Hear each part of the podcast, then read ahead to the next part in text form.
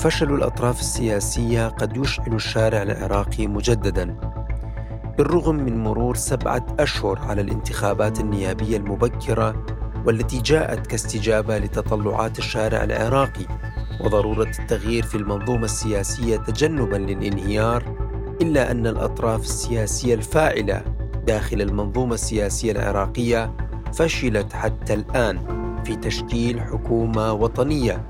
نتيجة لغياب الإرادة الحقيقية والتدخلات الخارجية والتي تعرقل تشكيل حكومة وطنية بعيدا عن الأجندة والتأثيرات الخارجية ما انعكس ذلك سلبا على الوضع المعيشي للمواطنين وبات الكثيرون يفكرون بالخروج مجددا والتظاهر ضد الطبقة السياسية التي فشلت في تحقيق الحد الأدنى من مطالب العراقيين. مرحبا بكم في حلقة جديدة من بودكاست في عشرين دقيقة نتحدث فيها عن الأطراف التي تتحمل مسؤولية الانسداد السياسي الحاصل وتأثيره على الوضع المعيشي للعراقيين وخاصة بعد خطوة الصدر الأخيرة.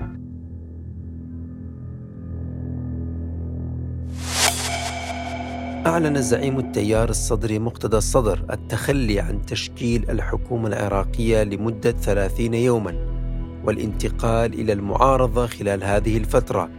وعلى الرغم من تصدر التيار الصدري الانتخابات البرلمانية العراقية بثلاثة وسبعين مقعدا من أصل 329 مقعد وتشكيله تحالفا مع أكبر كتلتين للسنة تحالف السيادة والأكراد ممثلا بالديمقراط الكردستاني وتشكيل تحالف باسم تحالف إنقاذ الوطن وامتلاكهم 175 مقعدا إلا أنه فشل حتى الآن في تشكيل الحكومة نتيجة لقيام القوى المنافسة ضمن الإطار التنسيقي المقرب من إيران من تعطيل انعقاد جلسة البرلمان لانتخاب رئيس جديد للبلاد.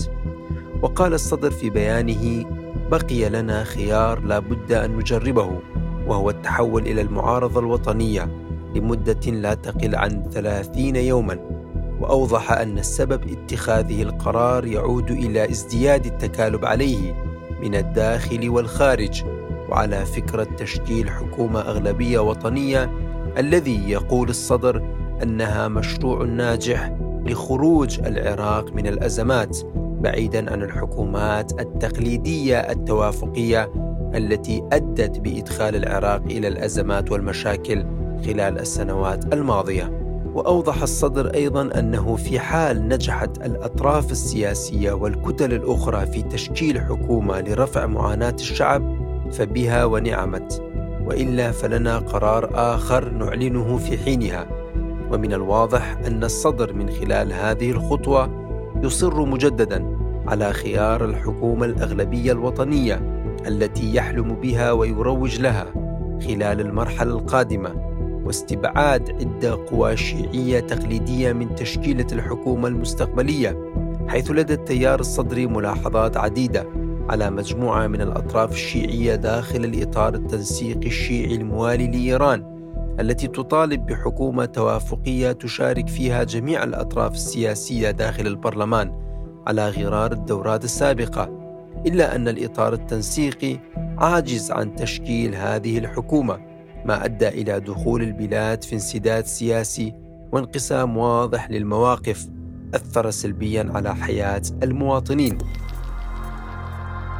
وبالتزامن مع ذلك ندد رئيس الوزراء العراقي مصطفى الكاظمي بما قال أنها محاولات لتكبيل أيدي حكومته وحذر الجميع من الخسارة جراء استمرار أزمة تشكيل الحكومة الجديدة منذ سبعة أشهر وأعلن أن البعض دأب على تبني مفهوم العرقلة ويسعى جاهدا إلى محاولة تكبيل أيادي الحكومة الحالية بدلا من البحث عن الحلول للانغلاق السياسي. ويشير الكاظمي بحديث العرقلة إلى قرار أصدرته المحكمة الاتحادية قضت فيه بعدم دستورية مشروع قانون الدعم الطارئ للأمن الغذائي. والتنمية التي قدمته الحكومة إلى البرلمان لتمريره كحل مؤقت لتيسير أعمال الدولة. على اعتبار أن الحكومة الحالية تسير أعمال وليس بمقدورها تمرير الموازنة للعام الجاري. وقد دعا الكاظمي القيادات السياسية في البلاد إلى مراجعة المواقف وقال أن الأزمة بين القوى السياسية هي أزمة ثقة وهي من أوصلتنا إلى انسداد سياسي واضح. وقد حظي قانون الدعم الطارئ للأمن الغذائي والتنمية بتأييد الصدريين والحزب الديمقراطي وائتلاف السيادة بينما عارضه الإطار التنسيقي والمتحالفون معه حيث حذر رئيس ائتلاف دولة القانون نور المالكي من تشريعه تحت قبة البرلمان معتبرا إياه مخالفة دستورية. ومن الواضح أن هذه الصراعات باتت تؤثر على الوضع المعيشي للمواطنين عن طريق عرقلة المشاريع التي تمس حياة العراقيين بصورة كاملة حيث يتوقع بعض الخبراء خروج المواطنين في احتجاجات جديدة جراء التبعات الاقتصادية الكبيرة التي باتت تمس حياتهم اليومية نتيجة لتأخر إقرار الموازنة الاتحادية لسنة 2022 وعدم إمكانية تمرير قانون الدعم الطارئ للأمن الغذائي والتنمية بسبب وقوف الإطار التنسيقي أمام تمرير هذا القانون وخاصة أن التيار الصدري بإمكانه تحريك الشارع بعد موقف زعيمه الأخير وقدرته على التحشيد بسهولة واستخدام الشارع مجددا كوسيلة ضغط على منافسيه لتمرير القرارات السياسية تحت ضغط الشارع وتمرير مشروع تشكيل الحكومة الأغلبية الوطنية بعيدا عن بعض القوى الشيعية التقليدية التي تصر على المشاركة في الحكومة بدعم وتحت غطاء إيراني. وبخصوص هذه التطورات نتحدث مع الأكاديمي والإعلام العراقي الدكتور فارس الخطاب. ونسأله أولا عن الاتهامات المتبادلة بين الإطار التنسيقي والتيار الصدري. بتحمل مسؤولية الانسداد السياسي. ومن المسؤول المباشر برأيك عن هذا الانسداد الذي أصاب العملية السياسية في العراق؟ وهل لإيران دور مباشر أو غير مباشر في إيصال البلاد إلى هذه النتيجة؟ تبقى الاتهامات متبادلة بين الإطار التنسيقي بما يحويه من قوى شيعية ربما استفادت من الاحتلال الأمريكي للعراق. طيلة العشرين سنة الماضية وما زالت. وبين أيضا قوى من ذات الإطار ولكنها استطاعت أن توحد بقية المذاهب والأعراق في قائمة واحدة. هذه يطلق عليها الإطار التنسيقي والأخرى أيضا اتخذت مسميات بعضها يشمل التيار وبعضها يشمل القوى الأخرى الممثلة ربما لحد ما إلى سنة العراق وأكرادهم الحزب الديمقراطي الكردستاني وأيضا قوائم خاصة ب رئيس مجلس النواب محمد الحلبوسي وب أيضا الشيخ الخنجر.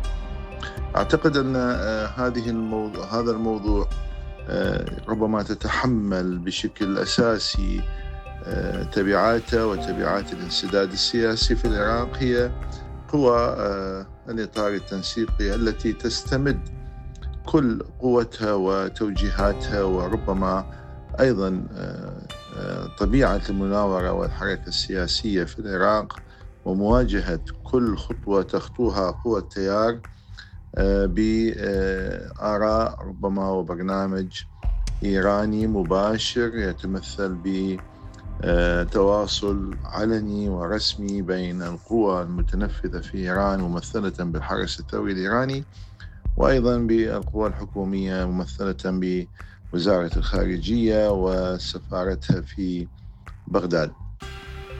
أيضا هذا يقود يعني موضوع الانسداد السياسي في العراق يقود لدور إيران في وصول العراق إلى هذه النقطة الحرجة. وأعتقد أن إيران ليس هذا هو الحقيقة تدخلها السافر المباشر الأول بل العراقيون يعلمون أن إيران لها دخل كبير في كل حيثيات الأمور. داخل العراق السياسية والاقتصادية والاجتماعية والتعليمية والأمنية وأيضا حتى ما يشمل الأنهار والزراعة وكل ما يجري على أرض وسماء العراق. وانطلاقا من ذلك وبعد وضوح الدور الإيراني عن طريق دعم الإطار التنسيقي الذي يعرقل تشكيل حكومة أغلبية وطنية وهي تجربة جديدة للعراق والعراقيين. كيف ترى مستوى التدخلات الإيرانية في العراق مقارنة بباقي دول المنطقة؟ حيث يرى الكثيرون أن التدخلات الإيرانية لا تقتصر في العراق على الجانب السياسي بل الاقتصادي والأمني وحتى فيما يتعلق بالبيئة عن طريق خفض مستوى تدفق المياه إلى العراق وحرمان العراق من حقوقه المائية. كيف ترى مستوى التدخلات الإيرانية مقارنة بما نشهده من تدخلات إيرانية في دول عدة في المنطقة؟ نحن أمام حالة ربما غير موجودة في بقية الأقطار العربية وحتى في أقطار كثيرة في الإقليم ألا وهي تمكن دولة جارة آه، من دولة أخرى ارتضى حكامها أن الحقيقة يتجاوزوا طلبات شعبهم ورغبات شعبهم في العيش الكريم والتحرر من التبعية ومن آه، استغلال الآخرين له. فكان نتيجة ذلك الحقيقة آه، صراع سياسي مستمر وكان نتيجة ذلك تراجع في أهلية العراق ليكون آه، نظاما يعني مشمول بكل المواصفات التي يجب أن يكون عليها أي نظام حكومي أو أي دولة في العالم. وسمت بالدولة الفاشلة، وسمت بالدولة المترهله، وسلت بالدولة آه، الغير آمنة، وسمت بمسميات كثيرة، هذا العراق العظيم الذي كان يمثل ربما آه، نقطة ونجمة مضيئة في سماء الإقليم وفي سماء الأمة العربية تحول إلى تابع ذليل إلى إلى توجيهات ووصايا دولة أخرى. وبرأيك مع استمرار الأزمة السياسية الحالية كيف سيؤثر هذا الانسداد على الوضع المعيشي للمواطنين؟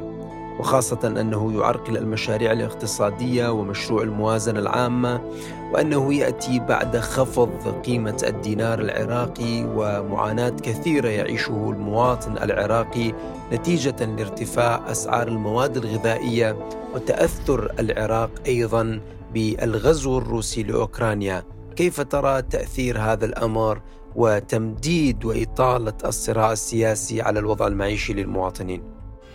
وبالمقابل أيضا إذا ما تحدثنا عن الانسداد السياسي فإن العراقيين يشكون أيضا من آه، تراجع مستوى معيشتهم وتراجع الحركة التجارية والحركة المالية داخل العراق بسبب عدم معرفة مآلات الأمور وإلى أين ستذهب الحالة العامة في العراق بعد أن يعني شهدت المسألة الآن ما يناهز أكثر من سبعة أشهر على آه، انتهاء وإنجاز الانتخابات التي جرت في شهر تشرين الثاني أكتوبر الماضي. وبالتزامن مع هذا الصراع هناك مخاوف من إدخال السلاح المنفلت لتصفية الحسابات السياسية مجدداً. فبعد موقف الصدر الأخير قال المسؤول العام لميليشيا سرايا السلام التابعة للتيار الصدري أبو مصطفى الحميداوي في تغريدة له على موقع تويتر جاهزون فانتظرونا. أما الهيئة التنسيقية للمقاومة التابعة للميليشيات العراقية الموالية لإيران فقد أعلنت أن فصائل المقاومة العراقية وهي من الأساسات الضامنة لأمن وأمان عراقنا الحبيب تترقب انفراج الأزمة وحل الإشكالات كي ينعم شعبنا العزيز بخيرات بلاده. وإذ نطلب من جميع الفرقاء السياسيين الاحتكام إلى لغة العقل والقانون والالتزام به وتغليب المصلحة العامة على المصالح الأخرى وإبداء المرونة في التعاطي مع المشكلات السياسية نهيب بهم جميعا عدم الانجرار إلى التشنج الذي قد يهلك الحرث والنسل ويقود البلد إلى فتنة عمياء لن يسلم منها أحد وعندها لن ينفع النادمين ندمهم. بينما علق الأمين العام لميليشيا كتائب الإمام علي شبل الزيدي على كلمة الصدر بالقول ظاهرة أبو الطوبة انتهت والكرة باتت متاحة للجميع. ومع اشتداد الصراع يبرز الذراع المسلح للأطراف السياسية ويلوح الجميع بقواته الخاصة على حساب قوة الدولة ما يعني عدم إيمان هذه الأطراف أصلا بالقوات المسلحة الرسمية. وتعمدها إضعاف هذه القوات الرسمية وتفضيلها الميليشيات والفصائل الخاصة بها وتقويتها على حساب إضعاف الجيش وباقي القوات الرسمية العراقية التي تعجز عن التعامل مع هذه الفصائل والميليشيات في وقت الأزمات بسبب قوة هذه الفصائل وامتلاكها لأسلحة متطورة على حساب سلاح الدولة. وفي هذه النقطة أيضا سألنا الدكتور فارس الخطاب عن تداعيات تلويح كل طرف بتحريك فصائله المسلحة مع اشتداد الصراع السياسي وكيفية تقويض ذلك لسلطة وقوة الدولة. آه يعني موضوع الفصائل المسلحة موضوع ربما معقد وشائك لأن الجميع يظن أن هناك قوتين أو أكثر تتحكمان بالمشهد العراقي ألا وهي الجيش العراقي ثم الميليشيات المرتبطة معظمها بإيران أو بالحرس الثوري الإيراني والتي ربما أطرت بأطر محددة ومعينة آه، بعضها يتبع الحشد الشعبي وبعضها لا يتبع. هذه الحقيقة آه، المسألة مسألة الانسداد السياسي في العراق. استغلت أيضا من الناحية الميليشياوية حيث لوحت آه، قوى معينة بهذه الميليشيات فيما لم تملك الحكومة العراقية القدرة على مواجهتها بما تملك من جيش ربما يوسم بالنظامي لذلك أنا أرى أن هناك قوة واحدة متعددة الأسماء ومتعددة التشكيلات و... وأيضا التجهيز آه، القتالي. هي كلها آه، تتبع إلى توجيهات ربما تأتي من خارج العراق. آه، قد يكون معظمها من هذه الدولة الجارة وهي إيران وقسم منها ربما يأتي من دول أخرى كبرى أو عظمى. ربما لم تتدخل حتى هذه اللحظة من الناحية العسكرية في بسط النفوذ للحكومة. الحكومة التي ما زالت تبدو ضعيفة ومترددة في مواجهة هذه الأزمة التشريعية والقانونية في العراق. وأيضا ربما ستكون هناك آه، تبعات أخرى إذا ما استمر هذا الموضوع لفترة طويلة. وأعتقد أن أحد الطرفين يعني الإطار أو التيار سيخطو خطوة من أجل أن يفسح المجال حلحلة هذا الانسداد السياسي وأنا أرى أن السيد ربما مقتدى الصدر سيقوم بخطوة تفتح أو تحرك آه، هذا الجمود وهذا التوقف آه، في الحالة التشريعية العراقية وبالتالي انسحبت على الحالة التنفيذية العراقية. ولنا آه، في الأيام المقبلة ربما شواهد على هذا الموضوع شواهد على تحريك الملفات وإن كانت لا تعني الخروج من عنق الزجاجة لأن الموضوع الآن بات مسألة حياة أو موت بالنسبة للفصائل والقوى والأحزاب المرتبطة بإيران على حساب حياة وكرامة وديمومة وتطور الشعب العراقي وتشكيل حكومة ربما تمثله إلى حد ما.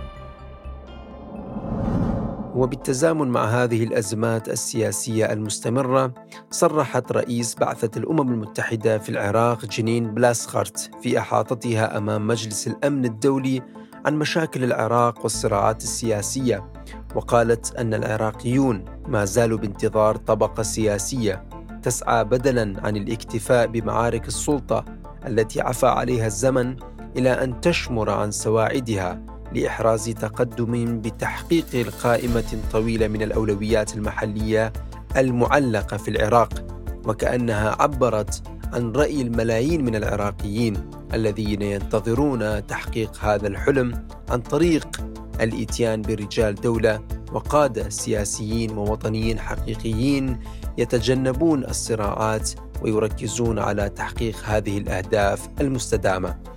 حيث ينتظر العراقيون انفراجة سريعة في العملية السياسية وتركيز السياسيين على تشكيل حكومة قوية وطنية قادرة على الاستجابة لمطالبهم في ظل مشاكل اقتصادية ومشاكل في البيئة والتصحر وقلة الأمطار التي تشكل تحديات حقيقية لحياة الملايين من العراقيين بينما ينشغل السياسيون بالمعارك الجانبية والصراعات على السلطة والنفوذ دون إدراك هذه المخاطر الكبيرة التي تحدق بالمواطنين والتي قد تساهم في إشعال الشارع العراقي مجددا والخروج في احتجاجات وتظاهرات للضغط على الطبقة السياسية وتنفيذ الإصلاحات الفورية لتجنب الانهيار نتيجة للأوضاع السيئة التي تمر بها البلاد. إلى هنا ننتهي من حلقة هذا الأسبوع من بودكاست في 20 دقيقة تحدثنا فيها عن نتائج وتأثيرات وأسباب الانسداد السياسي ومن يتحمل المسؤولية والتدخلات الإيرانية التي لديها آثار سلبية على العملية السياسية وأيضا احتمالية اشتعال الشارع العراقي مجددا في تظاهرات واحتجاجات للضغط على الطبقة السياسية والدفع باتجاه تحقيق المطالب الشعبية. شكرا لكم لحسن الاستماع وإلى اللقاء في الحلقات القادمة.